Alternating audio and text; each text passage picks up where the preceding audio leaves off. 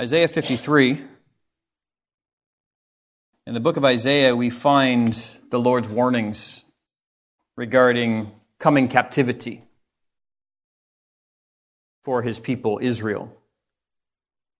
Israel had come to become obstinate, rebellious. However, like many of the prophets, Isaiah, as he warns of coming captivity, he also gives notes of hope. Although Israel is under God's judgment now, God gives the hope that according to his covenant promises, there will eventually come an eternal kingdom, an eternal kingdom of righteousness. And could you imagine that? A people who are giving themselves over to unrighteousness, falling back into the cycle of sin and rebellion and then judgment over and over and over again. And Isaiah is now coming with a promise. The day is going to come where there will be a kingdom of righteousness in which redeemed men and women will live in God's presence for eternity. And that promise stands, according to Isaiah. God will fulfill all of his promises despite what it might seem like in the moment. That's a wonderful lesson for us as well because God oftentimes makes promises, allows circumstances to get such where the promise, the fulfillment of those promises seems an impossibility, yet he still fulfills all of his promises uh, every time. And so, although God's people would rebel against him, he would not remove his steadfast love, that covenant love from them. He would not violate his covenant. He would not violate or alter his promises. Instead, through chastisement, through discipline, he would purify a remnant of his people, and they would enter into that eternal kingdom marked by righteousness. That's the promise. So within the book of Isaiah, there are four significant passages which rest the future hope of that salvation and that coming kingdom upon one significant individual, an unnamed individual. In these passages, he's simply called the servant of the Lord, the servant of the Lord. Consequently, these passages are known as the servant songs. So in Isaiah 49, you don't have to turn there. I'm going to summarize. Actually, 42, we have this individual called the servant of the Lord presented as one who will be upheld by God, who will be chosen by God, in whom God's soul will delight. The servant of the Lord is presented as one who will not uh, break a bruised reed. He'll be gentle. He'll be meek. He will faithfully bring forth justice. He will not grow faint or discouraged until he has established justice on earth. He will be given as a covenant for the people. He will be a light for the nations. He will open blind eyes. He will bring out prisoners. He will deliver those who sit in darkness. All this is said of this servant of the Lord. So he's meek and he's gentle. He brings forth justice. He's single-minded in his determination to bring forth justice. And he will be the key figure upon whom the Lord will make a covenant with his people. A covenant of peace. A covenant of reconciliation. So that's all in Isaiah 42. Then Isaiah 49, which is another one of these servant songs speaking about this coming servant of the Lord, he's described as one who will bring Israel back to God. He's described as one who will be honored in the eyes of God. It said that God is his strength. He will be a light for the nations so that God's salvation may reach the ends of the earth. Further, it says that kings of the earth will prostrate themselves before him. And again, in Isaiah 49, we're told that God will give him a covenant as a covenant to the people. Like Isaiah in Isaiah 42, we're told that he will have special mercy upon the oppressed. His character is such that he's going to have a heart for the downtrodden. He will rescue prisoners. He will satisfy those who are hungry and thirsty. He'll protect them from danger. He will have pity on them and he'll lead them by springs of water, just like a shepherd might lead sheep. That's Isaiah 49. Then in Isaiah chapter 50, this servant speaks as one whom the Lord has given knowledge and instruction. He speaks words which bring sustenance to the weary. We also begin to see introduced the idea that this servant of the Lord will suffer. He's one who will willingly give himself to suffer disgrace at the hands of his enemies. In suffering, however, it indicates that the Lord will deliver him and that he'll be vindicated. And then we come to the fourth servant song. That's Isaiah 52 and 53.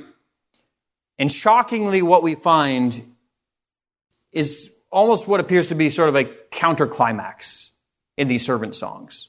I mean, you get the sense that we're on the threshold of this coming kingdom and this servant is going to appear and, I mean, righteousness is just around the corner. However, we come to Isaiah 52 and 53 and we find that this servant of the Lord is going to bring salvation for his people, but he's going to do it by himself, what? Suffering a shameful death. And that's what we find in Isaiah 52. Let's read it. Starting in verse 13. Behold, my servant shall act wisely. He shall be high and lifted up and shall be exalted. As many were astonished at you, his appearance was so marred beyond human semblance and his form beyond that of the children of mankind, so shall he sprinkle many nations. Kings shall shut their mouths because of him, for that which was not been told them they see, and that which they have not heard they understand. Isaiah 53 verse 1. Who has believed what he has heard from us? And to whom has the arm of the Lord been revealed? For he grew up before him like a young plant, and like a root out of dry ground. He had no form or majesty that we should look at him, and no beauty that we should desire him. He was despised and rejected by men, a man of sorrows and acquainted with grief. And as one from whom men hide their faces, he was despised, and we esteemed him not. Surely he has borne our griefs and carried our sorrows, yet we esteemed him stricken, smitten by God, and afflicted. But he was pierced for our transgressions. He was crushed for our iniquities. Upon him was the chastisement that brought us peace, and with his wounds we are healed. All we like sheep have gone astray. We have turned every one to his own way, and the Lord has laid on him the iniquity of us all. He was oppressed and he was afflicted, yet he opened not his mouth. Like a lamb that is led to the slaughter, and like a sheep that is before its shearers is silent, so he opened not his mouth. By oppression and judgment he was taken away. And as for this generation, his generation, who considered that he was cut off of the land of the living, stricken for the transgression of my people? And they made his grave with the wicked and with a rich man in his death, although he had done no violence, and there was no deceit in his mouth. Yet it was the will of the Lord to crush him. He has put him to grief. When his soul makes an offering for guilt, he shall see his offspring, he shall prolong his days the will of the Lord shall prosper in his hand. Out of the anguish of his soul he shall see and be satisfied. By his knowledge shall the righteous one, my servant, make many to be accounted righteous, and he shall bear their iniquities. Therefore I will divide him a portion with the many, and he shall divide the spoil with the strong, because he poured out his soul to death and was numbered with the transgressors. Yet he bore the sin of many and makes intercession for the transgressors. Isaiah is writing this song many hundreds of years before the birth of Jesus Christ. And yet, here he explicitly describes the character and the crucifixion of Jesus. More than this, he even explains the theology that at work which made Christ's substitutionary sacrifice necessary. And so we're just going to work our way uh, piece by piece through this servant song. Verse 2. He grew up before him like a young plant and like a root out of dry ground. Like having barren soil that shouldn't really be bringing forth any life, suddenly a root appears out of that dry ground. After 400 years of divine silence following the close of the Old Testament, Jesus is born. He brought life and light in the midst of death and darkness. A life giver came from a people who were bound to death and he would come in a way which would confound the superficial pride of men. He's born to an unknown woman in an unknown town, revealed to lowly shepherds, born in a manger. His ministry would do the same as he seeks out the weak. He seeks out the downtrodden, the tired, the oppressed, the sinful who flock to him. And so through his earthly ministry, the Lord would confront human pride and he would confound human wisdom. Isaiah 11:4 says, verse 1 through 4 says, There shall come forth a shoot from the stump of Jesse, and a branch from his roots shall bear fruit. And the Spirit of the Lord shall rest upon him, the Spirit of wisdom and understanding, the Spirit of counsel and might, the Spirit of knowledge and of the fear of the Lord. And his delight shall be in the fear of the Lord. He shall not judge by what he sees, what his eyes see, or decide disputes by what his ears hear, but with righteousness he shall judge the poor, and decide with equity for the meek of the earth. And he shall strike the earth with the rod of his mouth, and with the breath of his lips he shall kill the wicked. But Jesus would come at a time when Israel was corrupt. led by hypocritical legalists, led by unfaithful shepherds who victimized the sheep instead of leading the sheep. She, shepherds who, instead of swinging the doors open to the kingdom of God, Jesus says of them that they slammed it in the face of those who would enter the kingdom of heaven. Spiritual leaders who preyed upon people. Jesus would say that instead of making disciples of the kingdom of heaven, they made them twice fold children of hell. Instead of teaching the word of God, they taught their own commandments as true doctrine. These leaders we see in the New Testament can be described as children of Satan doing their father's bidding. What hope they had in a Messiah was corrupt. They were self righteous, feeling no need for personal salvation. What hope they had in the promises of a coming Messiah, the servant of the Lord, was a hope shaped more by their political ambitions than by their understanding of Scripture. So, when the servant of the Lord did come, in that context, he came in a way which the Jews did not expect. They're blinded by their own pride, blinded by their own self righteousness, and so ultimately they would reject him. Verse 2, look again, it says, He had no form or majesty that we should look at him, no beauty that we should desire him. Again, the nature of Jesus' birth, his family, his appearance, how he conducted his ministry, none of it appealed to the self righteous. None of it squared with human wisdom. And so, in verse 3, he was despised. He was despised and rejected by men a man of sorrows, acquainted with grief. And as one from whom men hide their faces, he was despised. And it says, and we esteemed him not. Why would people reject him? Well, because it confounds their human wisdom. It confounds their religious sensibilities. His coming didn't square with their kind of corruption or the, of the Old Testament teaching on who the Messiah would be. And not only that, but Jesus Christ came with a message of repentance. Do you want to enter the kingdom of heaven? Repent. He said, and believe in me. I'm the way, the truth, and the life, and no one can come to the Father except through me. And so that was too much for those religious hypocrites, legalists to handle, and they rejected him. Salvation, repentance. We don't need any repentance. We're children of God. We are uh, Jews. And so he was rejected. John 1, he was in the world and the world was made through him, yet the world did not know him. He came to his own and his own people did not receive him. It says there he's a man of sorrows and acquainted with grief. Wasn't Jesus Christ filled with joy? Yes, he was filled with joy. But how is it that it can be described as a man of sorrows? What's the source of this sorrow? Well, Matthew 23, 37 we see Christ looking at the city of Jerusalem and he says, Oh, Jerusalem, Jerusalem, the city that kills the prophets and stones those who are sent to it. And then he says this, How often would I have gathered you together, your children together, as a hen gathers her brood under her wings, and you would not. See, your house is left to you desolate. For I tell you, you will not see me again until you say, Blessed is he who comes in the name of the Lord. He's saying he's weeping for his people. If you only knew the importance of this moment, if you only knew the significance of my coming, you would come and you would receive salvation. You would enter into the covenant of peace. You would be reconciled to the Father and you would be eternally secure in Him, yet they would not come. That's where the sorrow comes from. Luke 19:41 says when he drew near and saw the city he wept over it saying would that you even you had known on this day the things that make for peace but now they are hidden from your eyes Jesus is saying you're being confirmed in your rebellion.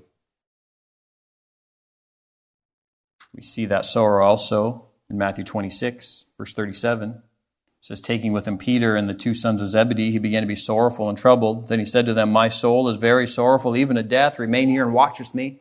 Why, yeah, the rejection of him by the people, uh, his own countrymen, his own fellow Jews, not entering into that covenant of peace because of their own rebellion but also because he was looking forward to his coming self sacrifice on the cross.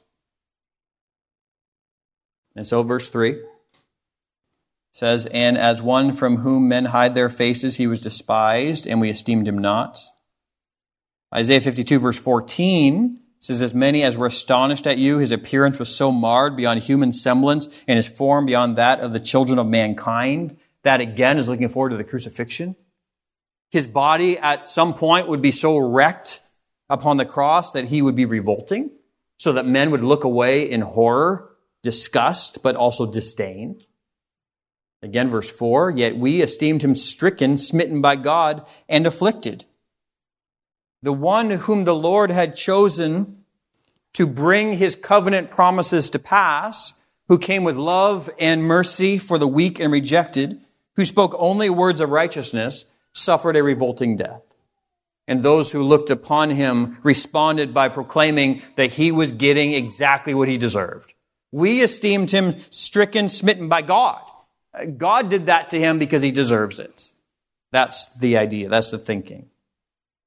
Well, I mean, how could they be this blind? You know, on multiple occasions they sought to stone Jesus due to blasphemy. John 10, verse 30, he says, I and the Father are one. The Jews picked up stones to stone him. Jesus answered them, I have shown you many good works from the Father. For which of them are you going to stone me? And the Jews answered him, It is not for a good work that we're going to stone you, but for blasphemy, because you, being a man, make yourself God. You see it again in Mark chapter 14. Here he is before the high priest. Says, But he remained silent and made no answer. By the way, Isaiah touches on that when he says he's like a sheep being led to the slaughter. Again, the high priest asked him, Are you the Christ, the Son of the Blessed? And Jesus said, I am, and you will see the Son of Man seated at the right hand of power and coming with the clouds of heaven. And the high priest tore his garments and said, What further witnesses do we need? You have heard this blasphemy. What is your decision? And they condemned him as deserving death, as deserving death. So Christ comes as the prom- promised Messiah. He comes exactly in accord with what the Old Testament prophecies predicted. And the Jews being so corrupt and so ignorant of the scriptures that when he comes, they can't handle it and they accuse him of blasphemy. So, in their eyes, Jesus, the servant of the Lord, was deserving of death. God was punishing him upon the cross. So, God, in his perfect timing, sent the Messiah, and he sent him at a time when his people, the Jews, had so corrupted Judaism that they no longer possessed the ability to recognize and to receive their Messiah. So while the Jews were puffed up in self-righteousness, consumed with worldly thinking, corrupted by a hypocritical religious system, God quietly sends his son, the Messiah, in a way which confounds all human expectations, all human instincts. Yet he did so exactly in the way predicted by Scripture. They were so spiritually deaf and blind, so ignorant of the word that they couldn't see it. Their hearts were so hard, and their consciences were seared. Far from welcoming the Messiah and bowing before him, they despised him. They rejected him. They esteemed him not, it says. They considered him useless. They cast him aside like garbage.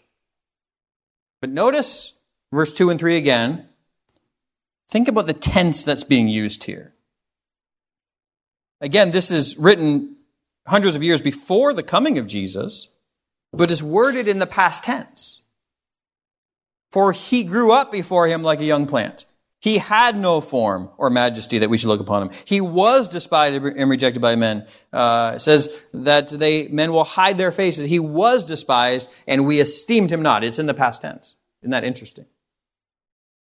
Isaiah here is writing of future events, but wording it as if the speaker is looking back and recalling past events. What we have here is a prophecy which looks forward to a time when those who rejected the Messiah would come to a mournful realization of what they had done. Although the speaker states the manner in which Israel viewed the Messiah and how the sinful blindness led them to reject him, he then begins to show kind of how that veil of confusion will be lifted from that generation. And a remnant of Israel will begin to fully understand who the Messiah was and what they were actually guilty of by rejecting him. Zechariah 12:10 says, "And I will pour out on the house of David and the inhabitants of Jerusalem a spirit of grace and pleas for mercy, so that when they look on me, on him whom they have pierced, they shall mourn for him as one mourns for an only child and weep bitterly over him as one weeps over a firstborn." What Isaiah says is going to happen, Isaiah is look for, looking forward to and uh, describing for us a time when Israel realizes what they've done. And so, look at what these Jews ultimately begin to realize in verse 4. Again, this is the veil being lifted. Surely he has borne our griefs and carried our sorrows. Yet we esteemed him stricken, smitten by God, and afflicted. We thought he was suffering for his own sin, but we realized now he was suffering for our sin. We felt fully justified in our hatred and rejection of him. Seeing him on the cross, we saw the just judgment of a sinner, a blasphemer. We felt he was getting exactly what he deserved. He came with a message which condemned Israel, which grouped us in with the Gentiles, requiring repentance. He confounded our leaders. He associated us with sinners. Beyond this, he tried to make himself one with God, and so we despised him and did so in conceited self-righteousness. In their minds, they could say, at that time, our hatred against him was in service to our God, or so we thought. But what a stark realization dawned upon them. They're saying, now God has lifted our blindness. In seeing his torn, bleeding body, a scene so revolting that we had to turn our heads away, we now have begun to realize it wasn't for his sins that he was suffering. But as we look at his body torn and his blood, we realize that all of that was for us. All of that was for us. Verse 5 But he was wounded for our transgressions, he was crushed for our iniquities. Upon him was the chastisement that brought us peace. With his stripes we are healed.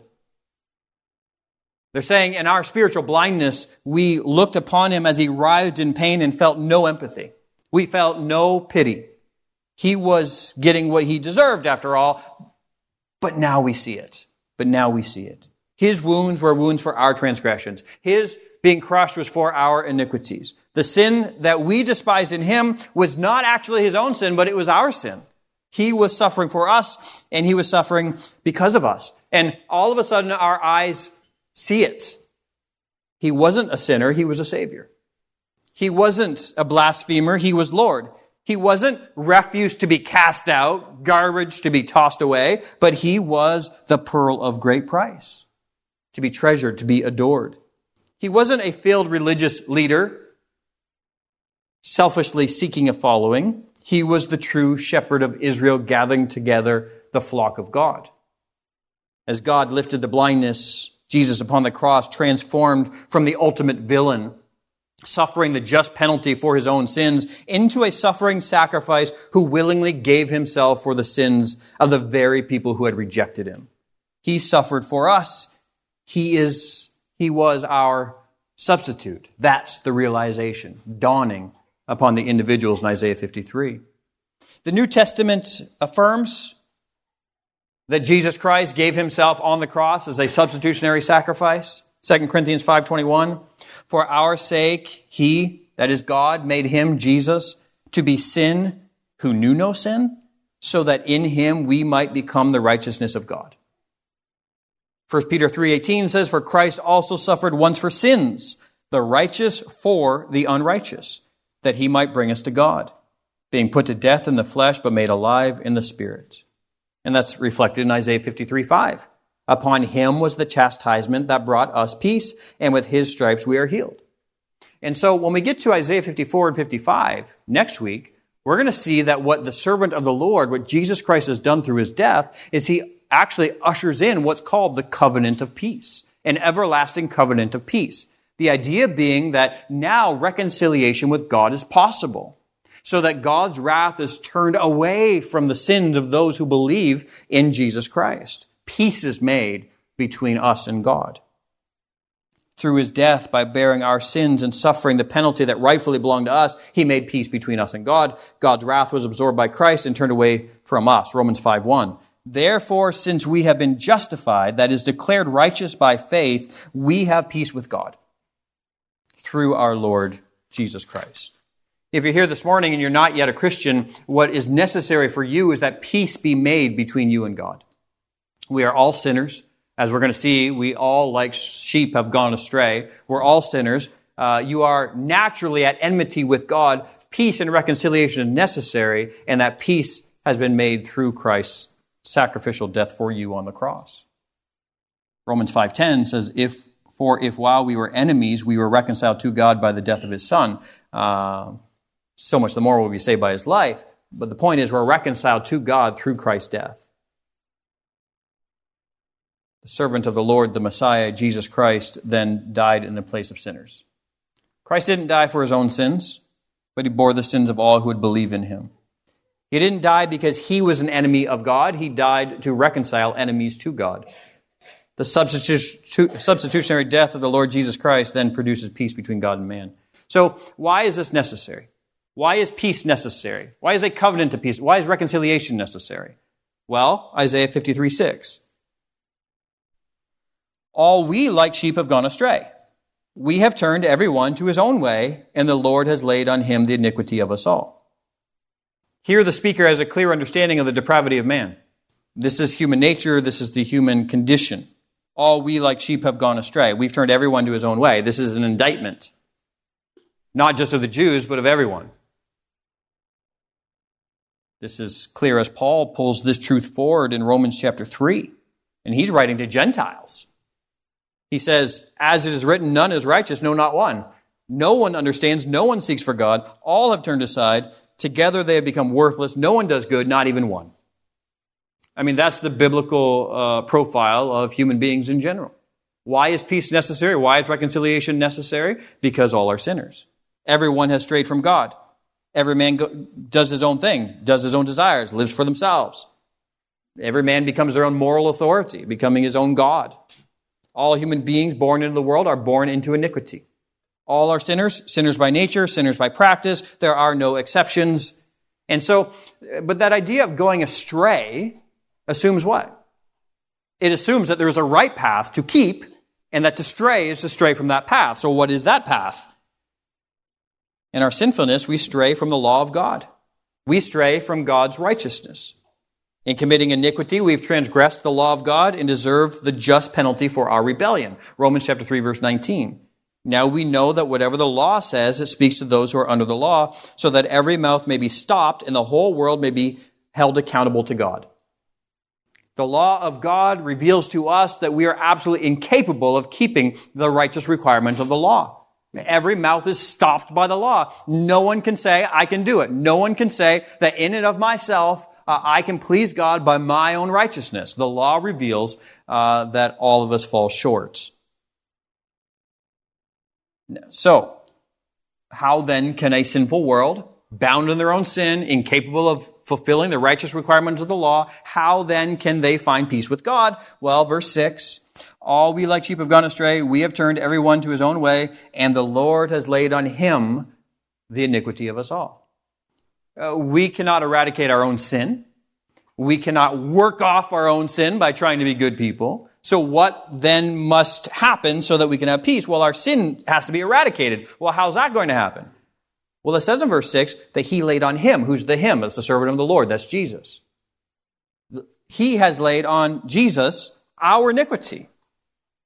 The speaker sees in Christ's death more than a, an atrocity committed by lawless men, though it was that, and they are guilty for crucifying Jesus. But he sees a divine act whereby the Lord himself has laid the iniquities of us all upon Jesus. So what does that mean? Did Christ become a sinner on the cross? No. But on the cross, God the Father, as judge, declared that Christ, it was as if Christ had committed the sins of those for whom he was dying. He was not a sinner, but it was declared as if he had committed the sins of you and I. And he was punished as one who had. Again, 2 Corinthians 5:21 for our sake he made him to be sin who knew no sin so that we might become the righteousness of God. This is what we call penal substitution, the idea of a penalty. He was our substitute to bear the penalty that was due us. Bearing the sin of the world, Christ then incurred the just penalty for such sin, which is the wrath of a holy God. So, verse 5 of Isaiah 53 says, But he was wounded for our transgression, he was crushed for our iniquities. He was actually punished for us. And who did the crushing here? Uh, who's administering the consequence for our sin. Verse 10 Yet it was the will of the Lord to crush him. He has put him to grief when his soul makes an offering for guilt, and so on. God the Father sends his Son, who willingly gives himself in our place to bear the penalty which is due to us upon the cross so that we can have peace with God. There's a the- theological term for this propitiation. We're going to see that a little bit later as well. Peace was necessary because the sinfulness of man separated man from God and incurred his wrath. How then was that peace accomplished? God's justice against man's sin was satisfied as he crushed the Messiah. He exercised his full wrath against man's sin upon Jesus Christ. In doing so, he received his death, Christ's death, as an offering for the guilt of man. That's in verse 10 again. He has put him to grief when his soul makes an offering for guilt, and so on. So the Messiah satisfies God's righteous anger, turns away his wrath from man. And as our passage says in verse 11, out of the anguish of his soul he shall see and be satisfied. The idea of propitiation is just that, that God is satisfied and his wrath is turned away. So the idea being that Jesus Christ gives himself, one who is absolutely righteous, lives a perfect life, gives himself not having any sin of his own, standing in our place to bear the penalty for our sin from the Father. The Father pours out his uh, unrestrained wrath upon his Son, who willingly bears that on our behalf. And then it says in verse 11, he is satisfied. He is satisfied. And again, that's what the Bible calls propitiation. 1 John 4:10 says, "In this is love, not that we have loved God, but that he loved us and sent his son to be the propitiation for our sins." That's the significance of Isaiah 53 6. He laid on him the iniquity of us all. The imagery here in Isaiah 53, the idea of having Christ upon whom the Father lays our iniquity, that imagery he's pulling from the Day of Atonement, specifically from the scapegoat in Leviticus, Leviticus 16, verse 21. It says, And Aaron shall lay both his hands on the head of a live goat and confess over it all the iniquities of the people of Israel and all their transgressions and all their sins. And he shall put them on the head of the goat and send it away into the wilderness by the hand of a man who is in readiness. So uh, now this is a figure. The sins of the people are not actually on the goat, uh, but this is a practice that's meant to symbolize something. And so Aaron prays, he confesses the sins of the people, places them on the goat. The goat is then sent into the wilderness as if the sins of the people are being driven away from them. Then it continues. The goat shall bear all their iniquities on itself to a remote area, and he shall let the goat free in the wilderness. And it shall be a statute to you forever that in the seventh month, on the tenth day of the month, you shall afflict yourselves and shall do no work, uh, either the native or the stranger who sojourns among you. For on this day shall atonement be made for you to cleanse you. You shall be clean before the Lord from all your sins. Your sins will be placed on a scapegoat. Now, the goat didn't really commit the sin. It wasn't actually guilty, but that was the declaration. And then the goat is cast off so that it appears as if the sins are being driven away. So what? So atonement can be made. So that you can be made at one with God.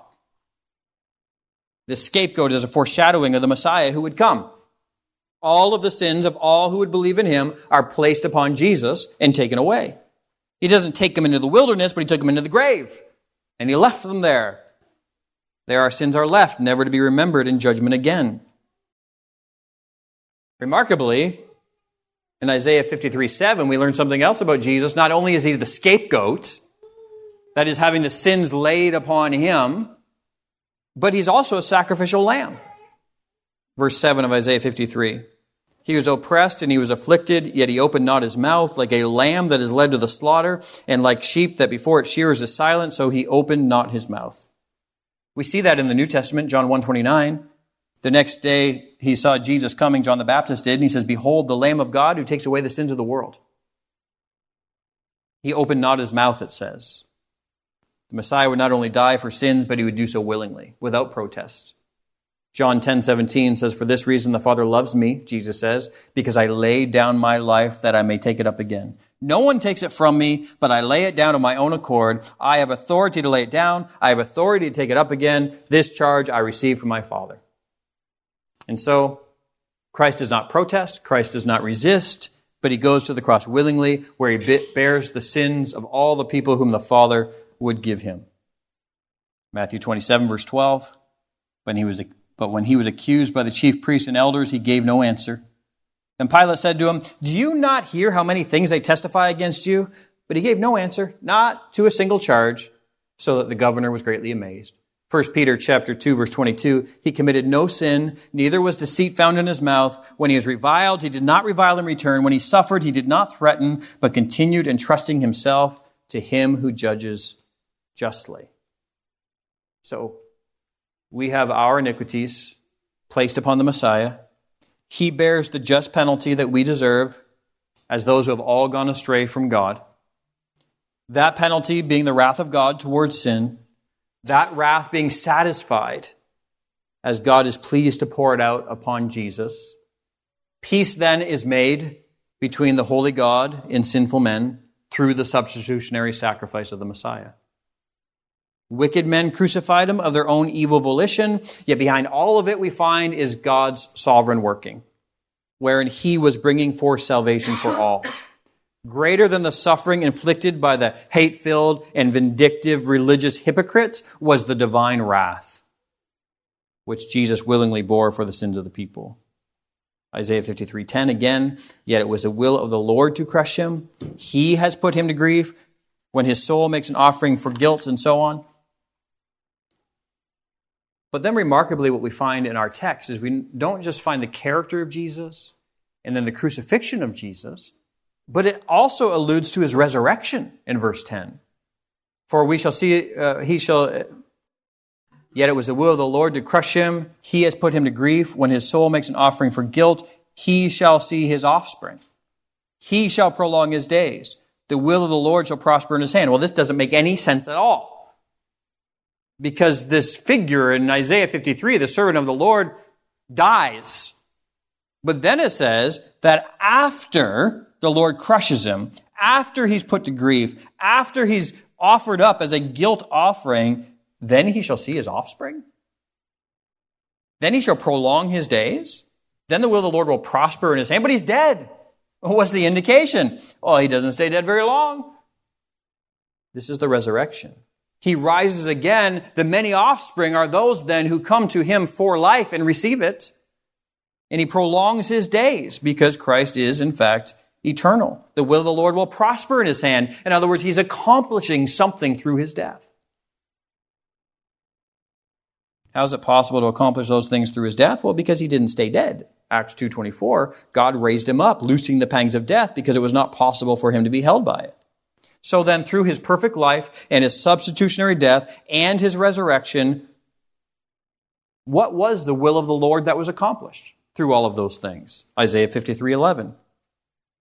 Out of the anguish of his soul, he shall see and be satisfied. By his knowledge shall the righteous one, my servant, what does it say? Make many to be accounted righteous, and he shall bear their iniquities. Now, first it says, out of the anguish of his soul he shall be satisfied. Christ will be satisfied. The Father will be satisfied. We looked at that. That's that propitiation. But then it also says that through this, what will he do? He will cause many to be accounted righteous. Cause many to be accounted righteous. Just as that scapegoat, Aaron would pray over that scapegoat and he'd pronounce all the sins of the people, confess the sins upon the head of that scapegoat, and that goat would be treated as if it was actually bearing those sins. And so Jesus Christ upon the cross, it's as if our sins are placed upon him and God the Father treated him as if he were a sinner, though he was not. Was he a sinner? No. But he was counted as a sinner and treated as if he was a sinner. But what does it say here in verse 11? Through all of that, he's creating a scenario in which many shall be accounted righteous. So this is the reverse of that so that then now all who believe in him have his righteousness as if that's being declared upon their heads, so that now, though not righteous, are declared righteous and will be treated as if they are righteous. That's that covenant of peace. The life and death of Jesus Christ then fully satisfies God, so his wrath has been turned away. For whom? For those who have faith in Jesus Christ. Romans chapter 3 verse 21. But now the righteousness of God has been manifested apart from the law. He said the law simply shuts mouths. the law simply shows us that we cannot save ourselves, that we're all sinners. But now, God has revealed something through Christ that there is a righteousness which is apart from the law. Now, the law and the prophets bear witness to it, but it's apart from the law. So how does one attain this righteousness? Romans 3:22. The righteousness of God through faith in Jesus Christ. For all who believe. For there's no distinction. So, uh, you're hearing the gospel. You're hearing that Jesus Christ bore the penalty for your sin upon the cross, and you're saying that's all well and good. Okay, so does that mean everybody is saved then? Well, no. And this is where I'm going to drop it in your lap. This righteousness of God is through faith in Jesus Christ for all who believe. That's your responsibility. Believe. Believe. For there's no distinction, for all have sinned and fall short of the glory of God and are justified by his grace as a gift. Believe in Christ, receive the gift of eternal life through the redemption that is in Christ Jesus, whom God put forward as a propitiation. You say, well, that's too easy. You're saying just believe. That's it. Just believe. That's too easy. Well, wait a second. It says that if you believe, you'll be justified by his grace as a gift through the redemption that is in Christ Jesus, whom God put forward as a propitiation by his blood. Was that easy? Jesus Christ gave himself on the cross. He bore the wrath of God. That wasn't easy at all.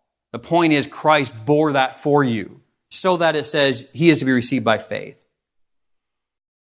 For those who claim or think in their, in their minds that, you know, I, I'm going to earn this salvation, I'm going to be a good person, my good works outweigh my bad works, and so on, you are incredibly guilty of minimizing the sacrifice of Jesus Christ if, if your meager attempts at good works could earn your salvation, then why in the world did the Son of God come to suffer on the cross and bear God's wrath uh, towards your sin? Christ did the hard work on the cross. And now the invitation is there. Come and enter the covenant of peace. How? Believe in Jesus. Believe in Jesus. The life and death of Christ have fully satisfied God. Isaiah 53 11. By his knowledge, Shall the righteous one, my servant, make many to be accounted righteous, and he shall bear their iniquities. Romans 4 4. Now to the one who works, his wages are not counted as a gift, but as his due. And to the one who does not work, but believes in him who justifies the ungodly, his faith is counted as righteousness. You want to just try to work your way into heaven, work your way into the covenant of peace, work your way into reconciliation? We'll tell you how it's going to work. Uh, okay, so then you want wages. Okay, so uh, let's follow that scenario out. God will then reward you according to your innate righteousness and mete out to you whatever reward you deserve for the works that you perform. And every time you sin, maybe we take those things back. Start over again, right? Where are you going to be at the end of your life? Listen, you don't want wages. You don't want to get what you deserve. But what does he say? To the one who does not work but believes in him who justifies the ungodly, his faith is counted as righteousness. His faith is counted as righteousness. So this morning, believe in Jesus. You and I, like every other man or woman born into this world, are sinners. You and I, like the rest of mankind, have gone astray from the Lord. You and I, like every other person in the world, are separated from God naturally and in need of reconciliation. Further, you and I, like everyone else in the world, cannot attain favor with God through our own righteousness or our own good works. You and I, like every other human being, need a righteousness which is not our own. What we need is the righteousness of Christ, counted as if it is ours. And that only happens when we place our faith and trust in Him as Savior and Lord. So again, how does one attain that righteousness? By grace as a gift when you believe by faith. So, what does that look like practically, right? You know, some churches are in the practice of having altar calls. You know an altar call is? Like at the end of the service, you know, try to get people to come forward and to kneel at an altar and pray. We don't do that. I don't think that's a biblical practice. However, how do you preach a message inviting people to receive Jesus Christ as your Savior and Lord without facilitating some type of response? In a few moments, we're going to bow our heads, we're going to pray as we prepare for the Lord's table. This morning, if you've come and heard the gospel and you realize your predicament, you're a sinner separated from God, you're in need of His forgiveness, you're in need of reconciliation to Him, which only comes through Jesus Christ. And you need His righteousness counted as if it is yours, and your sin counted as if it is Christ. If you have come to realize that, then as we pray in a few moments, express that to God. Say, Lord, forgive me for my sin. I trust Christ and Christ alone as Savior from sin, and I'm going to submit to Him as my Lord and to live for Him. And then you know what you do? You follow up, and then you uh, uh, arrange to be baptized publicly. Make that public declaration that I'm trusting Christ as my Savior and Lord. So, in conclusion, look one more time at verse 12. Amazingly, Isaiah sees beyond the death of Christ and sees even beyond the resurrection of Christ. Therefore, I will divide him a portion with the many he shall divide the spoil with the strong, because he poured out his soul to death and was numbered with the transgressors, yet he bore the sin of many and makes intercession for the transgressors. Divide a portion with the many, he says. Divide the spoil with the strong. The picture there is like a victorious king returning from battle after defeating his enemies, after capturing all the spoil. This is Christ defeating sin and death and Satan, and he has the spoils of his victory in hand. And so he raises from the dead, he's exalted at the right hand of the Father, and then he bestows the spoils of that victory upon all those who belong to him. Colossians chapter 2 verse 13. And you who are dead in trespasses and the uncircumcision of your flesh, God made alive together with him, having forgiven us all our trespasses by canceling the record of debt that stood against us with his legal demands. You had all these indictments against you, but through Christ, they've all been canceled. You've been completely pardoned. This he set aside, nailing to the cross. He disarmed the rulers and authorities and put them to an open shame by triumphing over them. So this morning, if you will trust Christ as your Savior and Lord, you also will share those spoils of victory. You will be reconciled to the Father. You will receive the Lord's Holy Spirit. You will be declared righteous in His sight. So, we have God who, after 400 years of silence, at a time of spiritual barrenness, sent his ultimate revelation to his people in the person of the Messiah, Jesus Christ. Yet he did so in a way which was unexpected, in a way which was undesirable to Israel. The Messiah comes meekly with a message which confounded the Jews. They were so inflated with their self righteousness that instead of receiving Jesus as their Savior and his message of repentance with humility, they rejected him out of religious pride. They despised him, they relished in his death, they counted him as a transgressor, rightly deserving the judgment of God. But then, the speaker reveals the coming attitude of a remnant of Jews when that spiritual blindness will be lifted as they consider once again the death of Christ. And what do they realize? That Jesus Christ was the Messiah who went to the cross both willingly and as a fulfillment of God's divine will. There on the cross, God placed on him the guilt of all who would believe in Christ and subsequently punished him as if those sins were his. Christ was unburied and rose again, victorious over sin and death, and distributed the benefits of his victory to the church. God's wrath being satisfied, peace being made with man, Christ's righteousness then given to all those for whom Christ died, all those who believe in him. Isn't that amazing? Written 400 years, 600 years before Jesus Christ's coming. Let's pray. Dear Father, we thank you for Jesus. Lord, we pray for those this morning who have maybe heard the gospel for the first time or maybe understood it for the first time this morning. They understand their need for Jesus. They see it. They know they're sinners. They know they need reconciliation. They want to be saved. So, Lord, uh, help them now to express that to you in prayer.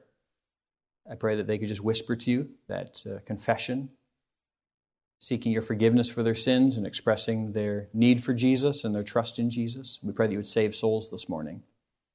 We pray that these who trust Jesus this morning would follow up and would uh, be baptized, making that public, and that they'd grow in the faith. For those this morning who are already Christians, Lord, help us to think of the gospel. Help us to meditate on the gospel, to be reminded of Christ and his sacrifice for us, to think of his broken body and his spilt blood, to think about the covenant that he has ushered in so that now we have reconciliation with you and peace by his cross. Help us to have an overwhelming sense of thankfulness, an overwhelming sense of indebtedness to Jesus. Be reminded that. Uh, we're only in the faith due to belief. We're only in this because of faith. Help us not to fall into the trap of legalism, now thinking that we please you through our behavior, uh, but instead help us to trust Jesus continually and uh, to walk in the Spirit, and through the Spirit, fulfill the righteous requirement of the law. So, Lord, help us to think on Jesus, uh, not just in this moment as we partake in the Lord's table, but as we go our own way as well. And Lord, we thank you for all of this, especially for your Son. In his name, amen.